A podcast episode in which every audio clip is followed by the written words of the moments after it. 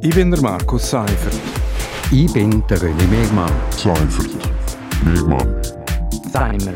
Gemeinsam sind wir Seimer. Seimer. Seimer. Seimer. Und das hat uns in dieser Woche bewegt. Seimer. Willkommen zum 71. Seimer auf RSO. Seimer das steht für Seifert und Mehrmann. Wir reden jede Woche über ein aktuelles Thema. Ja, René Mehrmann, wir haben an dieser Stelle schon mehrmals über Knatsch von fragwürdiger Praxis, Pendenzenberg, Missgunst am Bündner Kantonsgericht geredet.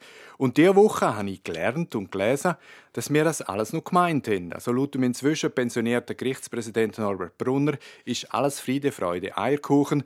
Das angestrebte Verfahren gegen ihn durch einen außerordentlichen Staatsanwalt ist eingestellt worden. Ja, äh, die Einstellung, das ist ja schon im November passiert, also ist auch schon eine Weile her.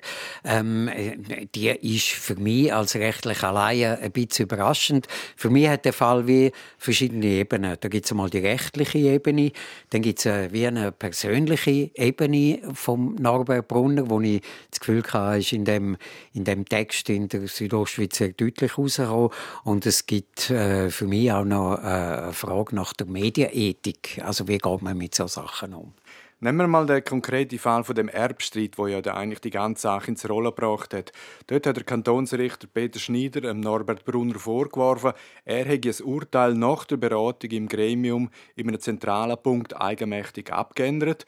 Und laut Norbert Brunner ist das langjährige Bündner Praxis, dass Notizen vor Urteilsberatung nachträglich redigiert werden, auch aus Mangel an Gerichtsaktuar. Äh, schon das kann man als Laie irgendwie sehr seltsam finden, aber wir sind ja Laien.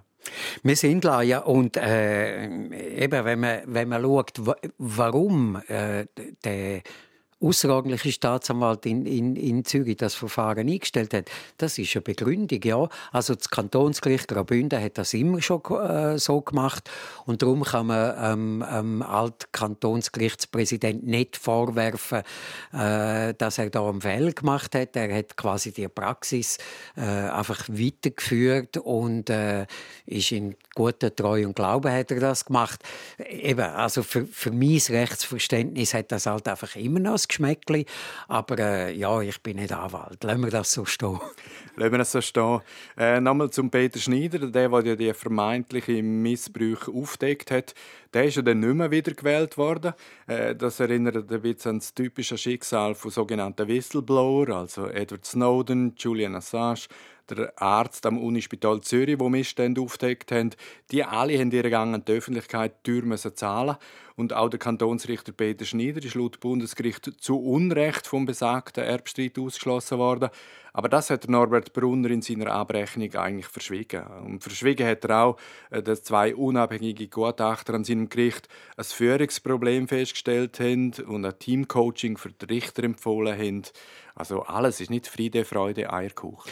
Alles ist nicht Friede, Freude, Eierkuchen und, und, und äh, wenn der Altkantonsrichter Brunner äh, in dem Text in der Südostschweiz dann auch noch gegen die Justizkommission vom, vom Grossen Rat äh, austeilt, dann äh, das ist mir dann schon komisch vorgekommen. Ich habe so das Gefühl gehabt, er äh, hat schon ein wahnsinnig grosses Ego und äh, er ist eigentlich unfehlbar. Und es gibt eigentlich nur einen Mensch auf der Welt, wo unfehlbar ist, sagt man, und das ist der Papst. Und ich glaube, äh, es würde ihm gut äh, anstehen, wenn man auch mal einen Fehler zugibt. Aber da habe ich irgendwo den, den Eindruck, das kann er gar nicht. Also er ist der, der Recht hat, er weiß ja, wie es geht und er, und, und er ist Kantonsrichter und ist Jurist und so. Und das kommt mir schon ein bisschen komisch vor, was dann natürlich auch noch dazu kommt, ist, dass man ihm auch die Plattform bietet.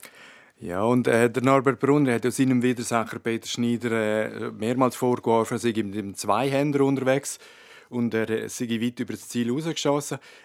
Jetzt gerade feine klingen für den Norbert Brunner äh, bei seinem Urteil über die Justizkommission vom Grossen Rat auch nicht. Also die haben sich in Sachen eingemischt, die haben Kompetenzen überschritten, die haben sich über alles hinweggesetzt, was verboten sei. Und ich als Laie habe eigentlich immer gemeint, dass es auch eine Kontrollinstanz für Gericht geben müsse. Ja, ähm, das ist wahrscheinlich ein bisschen eine schwierigere Frage. Die, einerseits sind ja, sind ja Gerichte unabhängig. Äh, und das ist auch gut, wenn die Justiz unabhängig ist und nicht irgendwie auf irgendjemanden muss hören.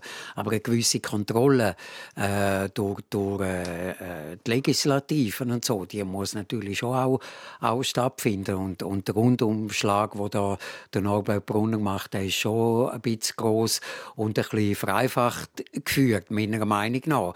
Also irgendwo muss man auch richtig kontrollieren können. Der Pulverdampf zu dem Bündner Justizskandal äh, wird sich verzeichen. Und wer wie viel zu dieser ganzen Misere beitragen hat, dürfte ungewiss bleiben. Äh, aber eins muss ich schon sagen, also mein Vertrauen in die Bündner Justiz ist in den letzten Jahren ziemlich erschüttert worden. Aber eben, wir sind Laien. Wir sind Laien und äh, wir glaube, wir müssen mit dem erschütterten Vertrauen leben. Aber äh, wenn, wenn, ich mir jetzt vorstelle, ich hätte irgendeinen Fall, wo dann irgendwo mal äh, dort landet, dann hätte ich nicht wirklich ein gutes Gefühl und, und nicht wirklich ein grosses Vertrauen. Wir machen einen Schlusspunkt an dieser Stelle. Das war Seimer zum Bündner Gerichtsknatsch. Oder wo wir eben gemeint haben, es sei einer. Seimer gibt es als Podcast und immer am Freitag am 7. Uhr auf RSO. Ich bin der Markus Seifert. Ich bin der René Megmann. Seifert. Megmann. Seimer. Gemeinsam sind wir Seimer. Seimer. Seimer. Seimer. Und das hat uns in dieser Woche bewegt. Seimer.